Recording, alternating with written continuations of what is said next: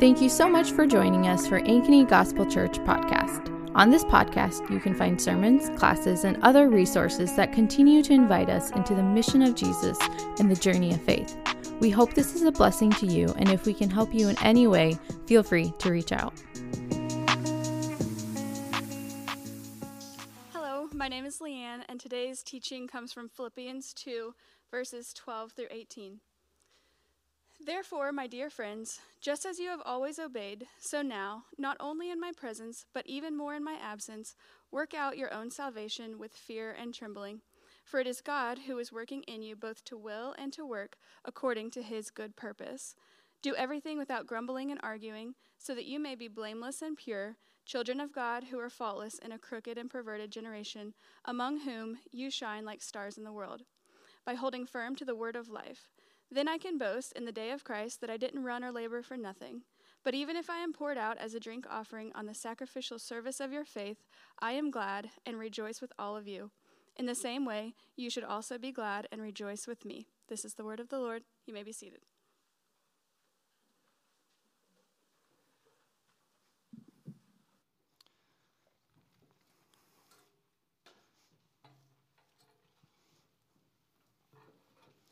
Let's exchange greetings this morning. Good morning. How is everybody? Okay, great, awesome. um, this week I was reminded of a verse in Second Chronicles, uh, and it's Second Chronicles 16 9.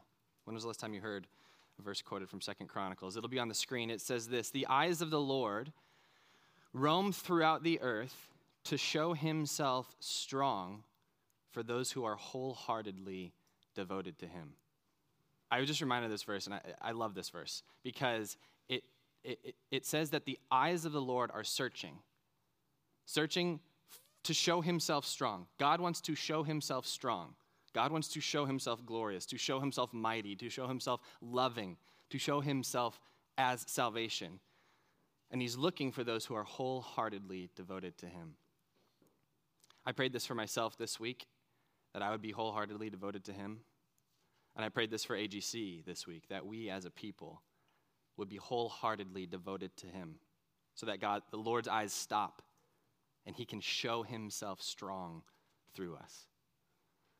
This is also ties into Philippians a little bit because uh, we've been talking about the way up is down, and Christ shows his strength in and through us when we actually are weak when we actually put the needs of others above the needs of ourselves. Last week, we explored one of the most popular texts in the entire New Testament and maybe the entire Bible.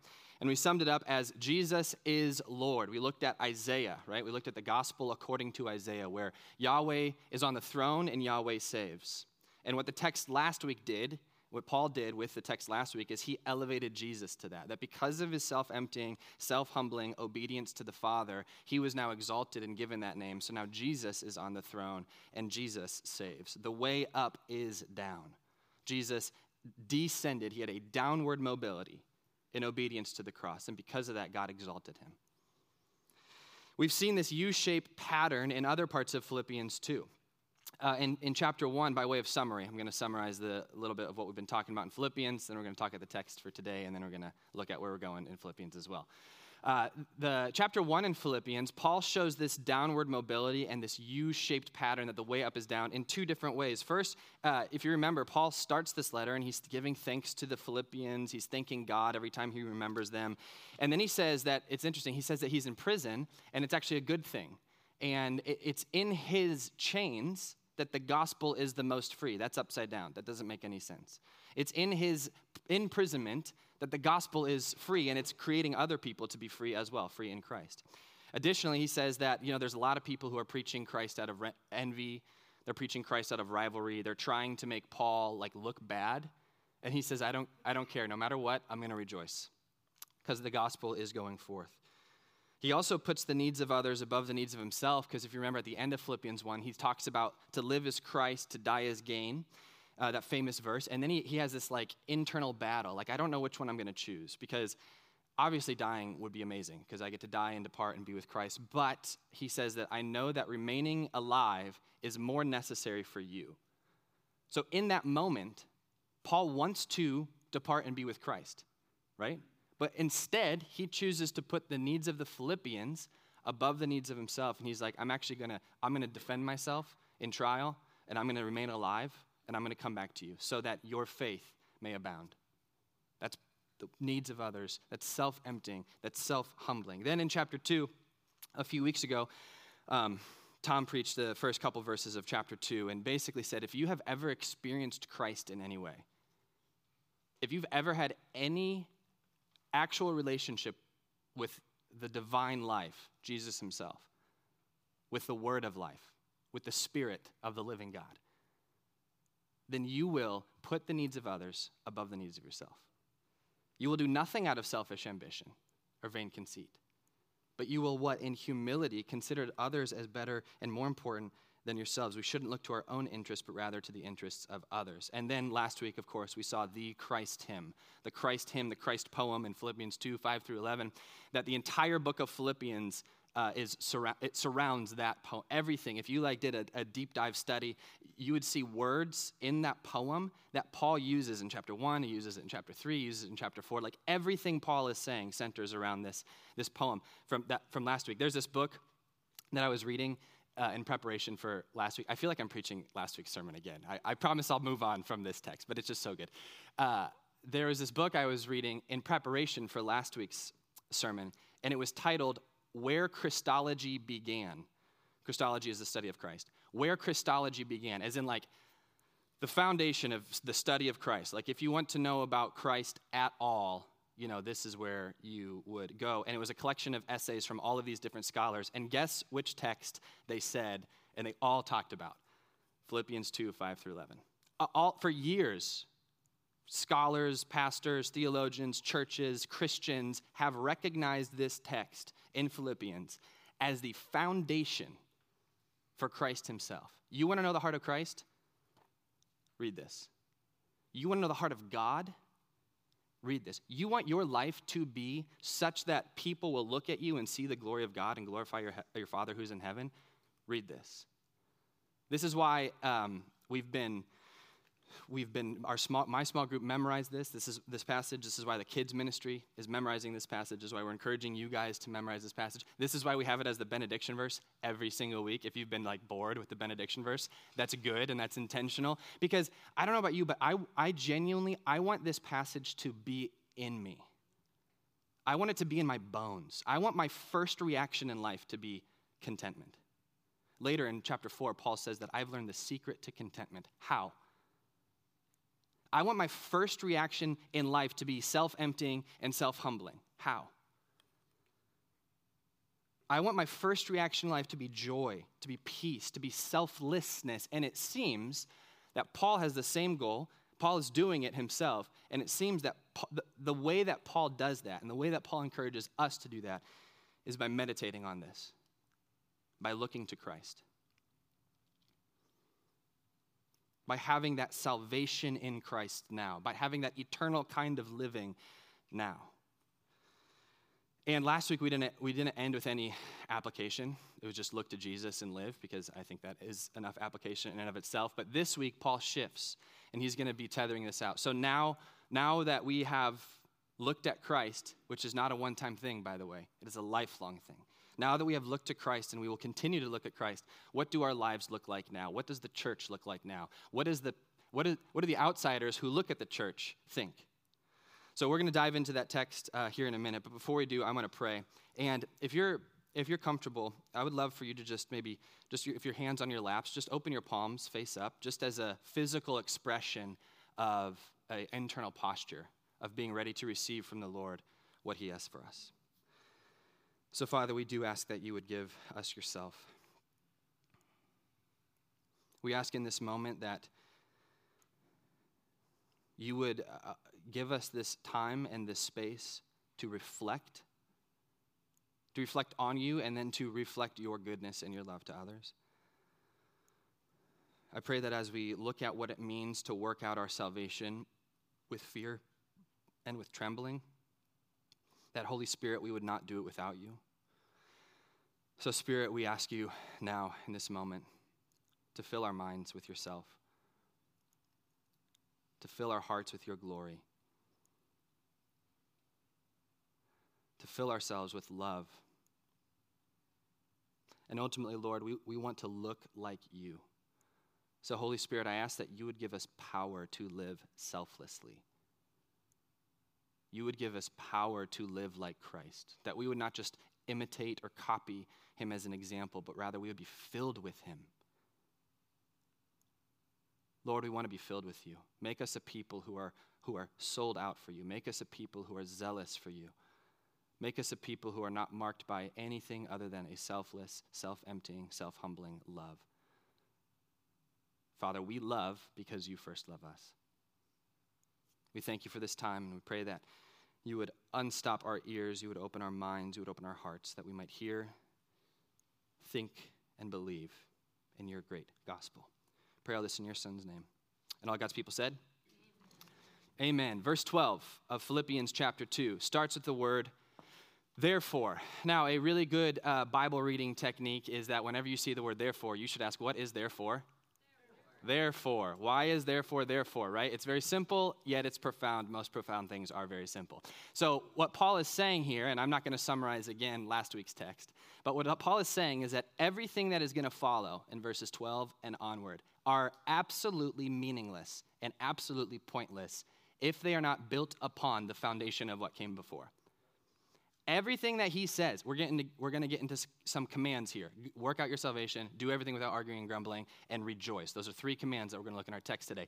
None of that matters if it's not built on Philippians 2 5 through 11, if it's not built on Christ himself. That's what therefore means, right? I don't know why he didn't just say that, but he just said therefore. Anyway, so therefore, he keeps going. Verse 12, my dear friends, just as you have always obeyed.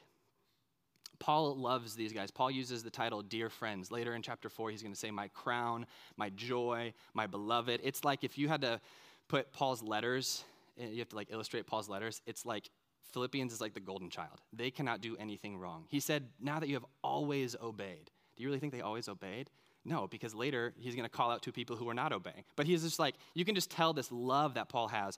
It's like if Galatians would be like the redheaded stepchild who can't do anything right, and Philippians is like the golden child who's like, hey, this is, you guys are perfect, so just keep doing your thing. Therefore, my dear friends, just as you have always obeyed, so now, not only in my presence, as in Paul was with them years ago and they were obeying, but even more in my absence, as in now that I'm gone, you should obey even more. And then here's what he said. says, work out your salvation with fear and with trembling. Real quick before we get to that, the only other time the word obey is used in this letter is a little bit earlier, and it's of Christ. Christ obeyed to the point of death. Now, Paul is calling the Philippians to not just obey because we're supposed to obey, but be obey because we are actually following, imitating, and participating in Christ's life himself of obedience. He says, Work out your salvation with fear and trembling. Work out. Work out my salvation. Produce my salvation. Bring into existence my salvation. You might hear that. You may say, though, the gospel's not about work. The gospel's not about work. I don't have to do any work. Jesus did all the work. I'm free in Christ. I don't have to work. I don't have to pray. I don't have to fast. I don't have to discipline my body. I don't have to Sabbath. I don't have to come to church. You know what we call that? We call that works righteousness. Works righteousness is bad, it is demonic. Some of Jesus's and Paul's most fierce words are at works righteousness and at people who held to works righteousness and made other people hold to works righteousness. But neither of them, Jesus or Paul or the New Testament, ever had the idea that because works righteousness is bad, therefore work is bad. You see, I, I I know most of us in this room, and I know the traditions we come from and the, the pendulum swing from a, a few other traditions that, you know, we're Protestants. We, whenever we don't like something, we make our own church and our own denomination to do it. And the pendulum has swung so far that we have a, an allergic reaction to the word work in any context in Christianity. In our denomination, we have an, un, I think, we have an unhealthy aversion to the word work. And we don't, here's what I mean, we don't distinguish between works righteousness which is bad. And that is, that is like trying to earn your salvation. We don't distinguish between works righteousness and between work in general, and between effort in general, and between training ourselves in general, and between disciplining ourselves in general, and focusing and forming our habits. Dallas Willard has an illustration of this type of faith where when you don't distinguish the two. He calls it um, barcode faith. Barcode faith. Now, uh, imagine you go into a grocery store and you have two items, right? You have a bag of dog food and you have a tub of ice cream. Um, back in the day, barcodes used to be like stickers, so I'm told, that you like you know put on the actual item. Did I just age myself a little bit? I'm so sorry. Well, now the barcode's like you know actually in the material of the plastic or container, whatever. Anyway, back in the day, it used to be the sticker itself was the barcode, right? Now imagine you have your uh, dog food and your ice cream, you go to the checkout line and you take the stickers and you switch the stickers and you put them on the opposite thing. So now the dog food has the ice cream sticker and the ice cream has the dog food sticker. If you take the ice cream and you scan it, what will the screen show you? Dog food. Meaning, regardless of the contents of what is inside, that scanner registered that ice cream as dog food. Barcode faith is saying that regardless of the contents of what is inside, you can just slap that barcode sticker on there. You can scan it, and then you get to go on and be bought and paid for. Barcode faith says that uh, as long as you go to church, you get that barcode sticker and you're good to go. As long as you have this mental ascension to Jesus died on the cross from the dead and literally rose three days later, you get that barcode sticker slapped on you and you get to go. As long as you remember a moment or two in your conversion story, that you can use and you can talk about, you get that barcode sticker and you get to go. As long as you sound convincing enough, you get that barcode sticker and you get to go. No matter then, no matter what you do, no matter the contents of your heart, no matter what your life looks like, no matter if you don't bear fruit, when you die, God's going to put his barcode sticker on you and you're going to go to the good place instead of the bad place. And life now has no connection with being a Christian. Christianity only comes into effect when you die. How far from New Testament Christianity that is. How foreign is that type of faith to the scriptures themselves? There are many things wrong with this type of barcode faith where, we, regardless of the contents of our life, we can just say a prayer and go to heaven. The first problem is that if we have this idea of a barcode faith, then we don't have to work at all. It doesn't matter the contents of my heart, my life, my sins, my anything. I've got the barcode. I said the thing that I needed to say, so I'm all set. The result is that our discipleship becomes stuck. Your discipleship will not grow at all. The result is that our faith life will be reduced to sin management. Do you feel that sometimes? My life is, my Christian walk is just reduced to sin management. I go throughout my week, I try not to sin, I try not to sin, I try not to sin. Oh, I sinned, I messed up. Well, good thing I don't have to do anything because Jesus did everything. So now I'm just going to try not to sin, try not to sin. Oh, I sinned again. Well, good thing we're going to go to church so then I can ask forgiveness and maybe talk about how my life's good and then try not to sin. Our life, our faith life is reduced to that. Is that really the kind of life that Jesus has called us to? The result is that you can actually be a Christian without following Jesus. That is exactly the opposite of what Paul says here, and exactly what the opposite of what Jesus himself says in the Gospels. The second problem with this is that if we believe in this barcode faith, that you know we think that the gospel is just I ask Jesus into my heart, then it has no effect on my life until I die. It makes salvation both a past event and a future event, but has no effect on my life right now if we if we buy that, then salvation is a past event and a future event, but it is not present.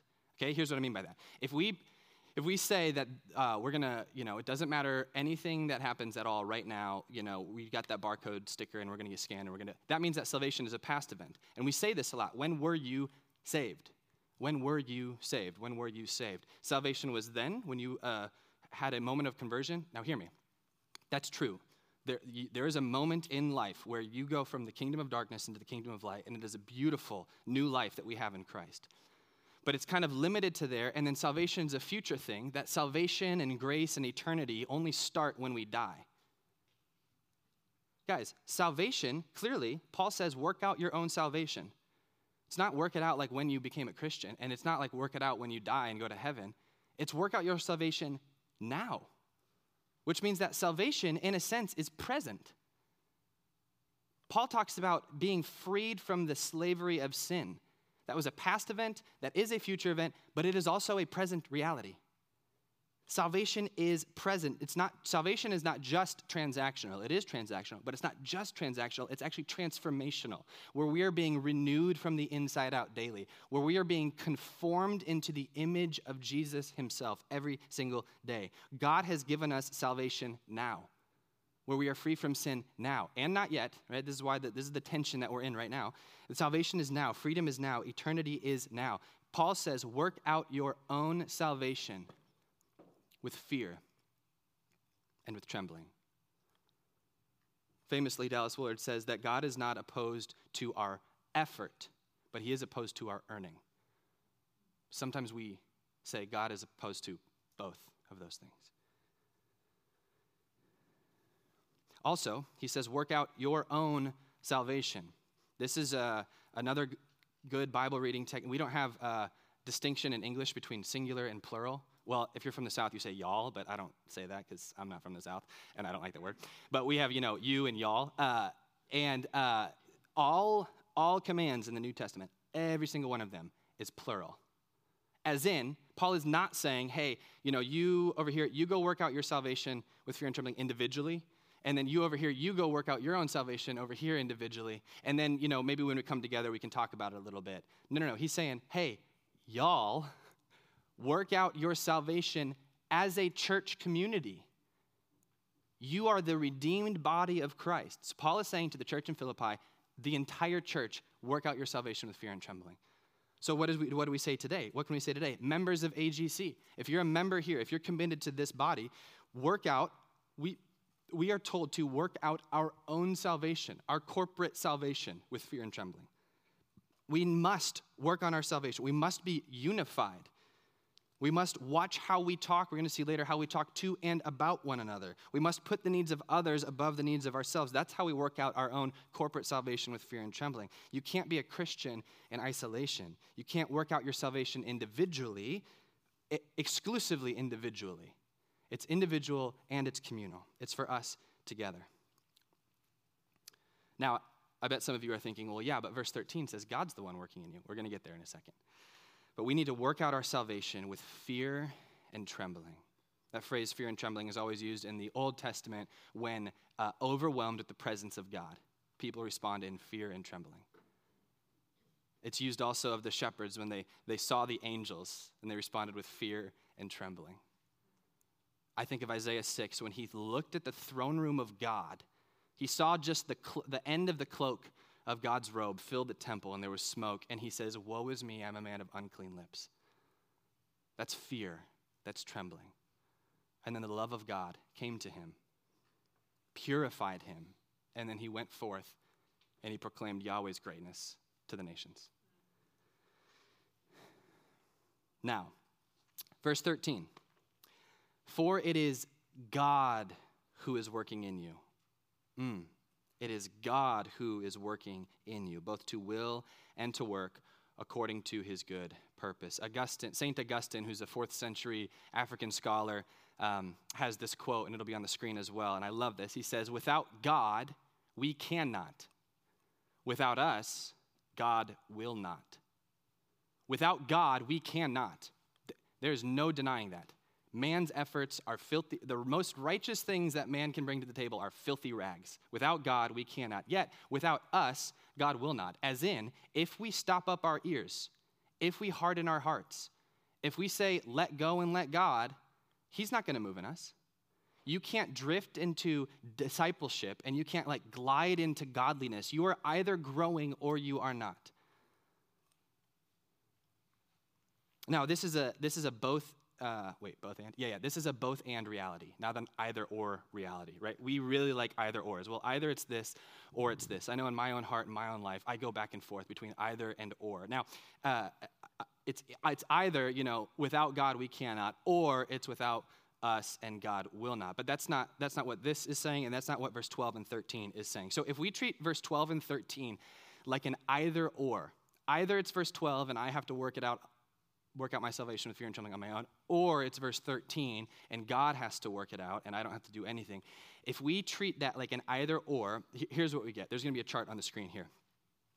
if we treat that with either, or, then verse 12, if we only have verse 12, if we only have verse 12, work out your salvation, do, do, do, do. What is that? Legalism, period. That is earning our way to heaven. But if we only have verse 13, well, God's the one working in you. What do we get? Laziness. You're not going to do anything. If we have verse 12, next slide, uh, we would also get without God and without us. This is that Augustine quote. Verse 12 is without God, right? I'm going to do it all myself. I'm going to do everything on my own. Verse 13 is without us. Well, you know, we, I don't have to do anything because God's going to do it all. Next slide. Verse 12, if we do that, then it, we get the command work out. Therefore, you need to do it. The emphasis is on you. And if you only get verse 13, then the, the emphasis is on only God, right? Next slide. If we get verse 12 exclusively, then it turns into imitation. You guys ever played Simon Says before?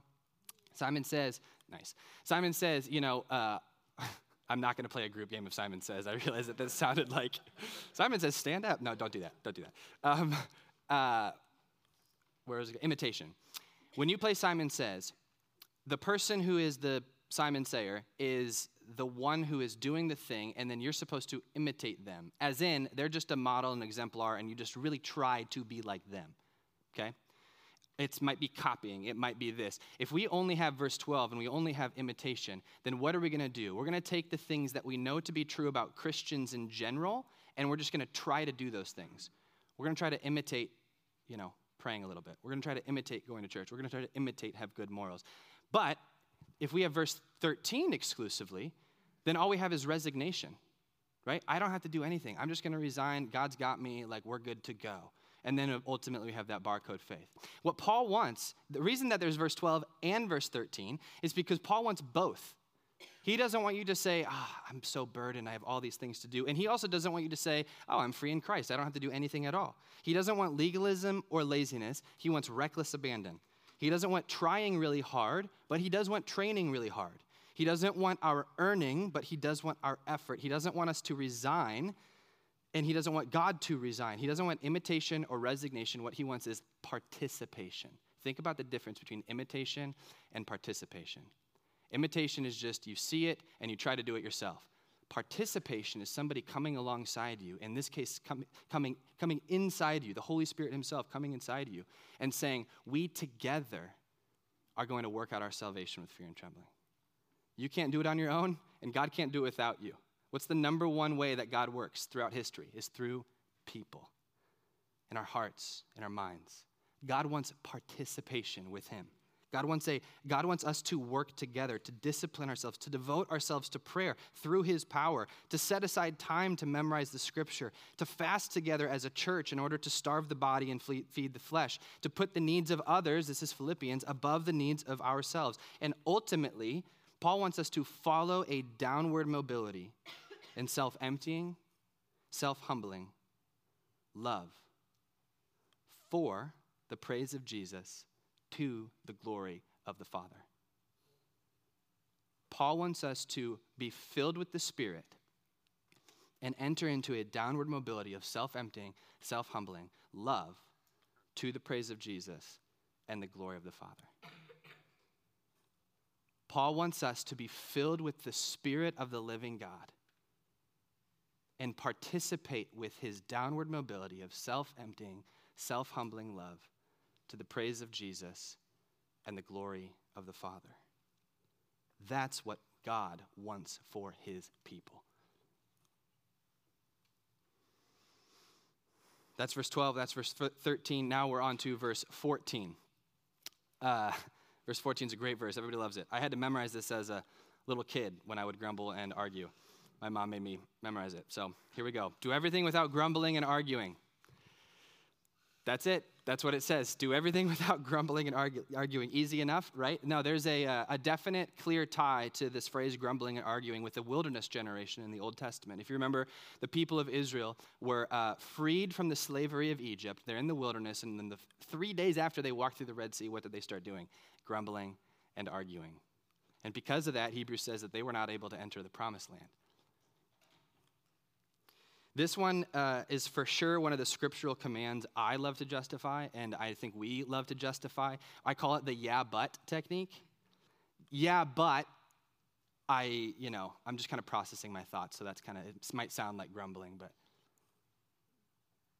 Well, well, yeah, but uh, you wouldn't understand my situation. My parents are like really just kind of getting under my skin, or my kids are really getting under my skin, and so I just have to like talk about it. Do everything without grumbling. Yeah, but my job situation is very, very stressful, and I don't know how I'm going to get through it, and I just have to, I just have to vent, and it's just really annoying. Do everything without grumbling. Anybody who has been in any friendship or relationship or circumstance in life, basically, if you've, been, if you've been alive, you have experienced times where you want to grumble. And what does Paul say here? Do everything without grumbling and arguing. If that feels impossible to you, it is without God. But we don't work out our salvation on our own. Who is working in us? God, which means this is possible for you. This command is possible to keep. Do you believe that? To do everything without grumbling and arguing. Arguing, well, yeah, but that's just my personality, and I like to argue about things. Do everything without arguing. Well, yeah, but this person is wrong. I just like I just have to let them know that they're, you know, wrong. Like I just I don't want them to keep thinking that they're right, but really they're wrong. So I'm just going to argue and they push back, so I push back. Do everything without arguing. Well, yeah, but I wanted to be helpful to this person in this situation, and when they pushed back to me, I just really had to, to state my own case. Do everything without arguing. Yeah, but if you knew my family, you'd just know that that's just how we talk to each other. Do everything without arguing. Yeah, but they just needed to know where I was coming from. And also, if I don't argue my case, aren't people just going to walk all over me? Yes, they will. And that's okay. Because what happened to Christ when he was led to the cross? He was silent.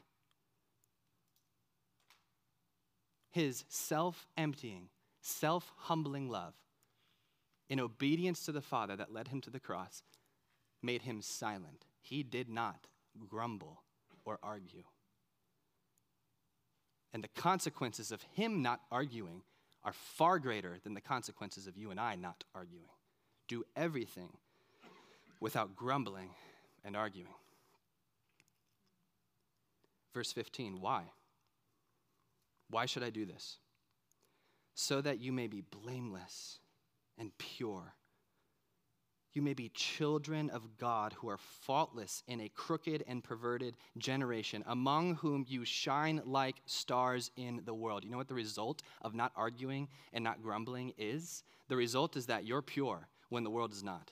You're blameless when the world is not. You're children of God when the world is not. And it will mark you, it will mark us, sorry, it will mark AGC so differently that we will literally shine against a black backdrop and everybody will everybody looks at stars. Everybody sees stars right? Yes that's right. Uh, everybody sees stars. Sorry i just answered my own question. Everybody sees stars. And so everybody will see that when we don't argue and when we don't grumble and when we work out our salvation and we have this self-emptying self-humbling love they will be able to see and recognize it. And how do we do that again? By verse, verse 16 by holding firm to the word of life. By holding firm to the word of life. I love that picture of jesus. The word of life. You know what that's a reference to? Genesis 1. What was the first thing God did? God spoke. John 1. In the beginning was the Word. The Word was with God. The Word was God. He was in the beginning. We hold fast to the Word of life, holding firm to the Word of life. That requires what? Effort. Holding firm to something requires effort, it requires working out. Later, Paul's going to say, I hold firm to this. I hold firm to Jesus because Jesus actually holds on to me. It's this reciprocal participatory relationship where when we work out our salvation with fear and trembling, when we don't grumble and argue, then God is actually the one working in us. Without God, we cannot. Without us, He will not. Then, the end of verse 16 through 18, Paul kind of gives a little, uh, a little update here. And I think this is really cool too.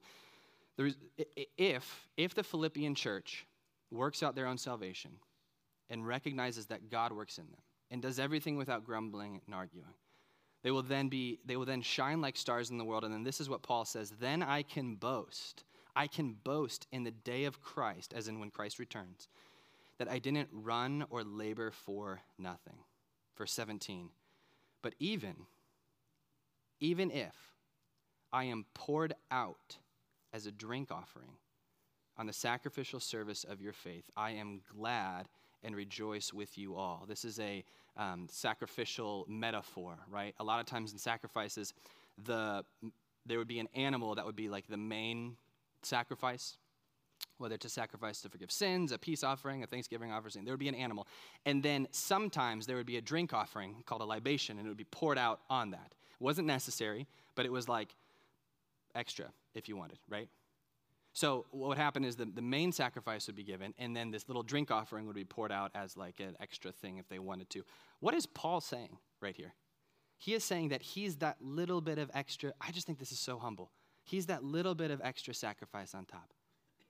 This is at near the end of Paul's life, which means he has sacrificed greatly he has been imprisoned multiple times. He has been uh, beat multiple times. He has tried to escape near death situations multiple times. And he's like, You guys are the real true sacrifice. I'm just, I'm just this little thing at the top that's being poured out. Who else poured himself out? Christ. Poured himself out by becoming obedient to the point of death, even death on a cross. And Paul's not saying this to grumble or to argue, Paul is saying this to rejoice. I am glad and I rejoice with you all. Verse 18. In the same way, Philippians, y'all should be glad and rejoice with me.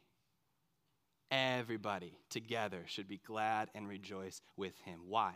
Because the pattern of Christ, the life of Christ, the very heart of God, is one who does not try to take things for his own advantage, but empties himself and humbles himself. So, no matter what our situation in life, no matter what our circumstances that cause other people to grumble and argue, we actually do the exact opposite. We are glad and we rejoice. The way up is down. This is an upside down way of living because we are in an upside down world following a king who, instead of was enthroned and high and lifted up on a throne, he was high and lifted up on a cross, and we worship that king. Now, I'm not sure where each of you are in hearing this, right? This is a this is a lot. At least it could be. It, it, was to me. And maybe you're thinking about that chart of the verse 12 and verse 13. Maybe you're thinking about the barcode faith and you're feeling convicted and you're like, I need to, I, I do that sometimes. I believe that sometimes. Maybe you fall into one of those two spectrums. I think the application here that Paul says is repent and rejoice. Repent and rejoice. Maybe you're, you're functionally thinking that salvation is a past event and a future event, but it has nothing to do with me now, and so Christianity is just something that will come into effect later. Repent and rejoice. Maybe you've been justifying your grumbling and arguing, and that verse hit you between the eyes. Repent and rejoice. And so, for the next little bit, what I want to do is oftentimes we don't have enough space in, or like time to actually sit and repent. We're going, going, going, going, going. And even a church service, sometimes it can really feel really fast paced this and then this and this. So, what I want to do is, I just want to offer us a minute or two, a minute or two of silence where we do that. We repent and we rejoice. And so, uh, for, for a little bit now, um, I, will pray, and then after I pray, if you guys would just pray to yourselves, pray silently if you're comfortable. And just ask God to convict you, ask the Spirit and the Word to convict you. Repent from those sins and then rejoice. Rejoice in the forgiveness of sins. Rejoice that God always meets us where we are and then brings us one more step. So after I'm done praying, we'll leave some time and space of silence for you to do that. And then after that, Tom will come up and lead us in communion. Thanks again for listening, and we pray this was a blessing to you. If you have any questions or comments about what you heard, our email is info at ankeny or you can find us on social media at Ankeny Gospel.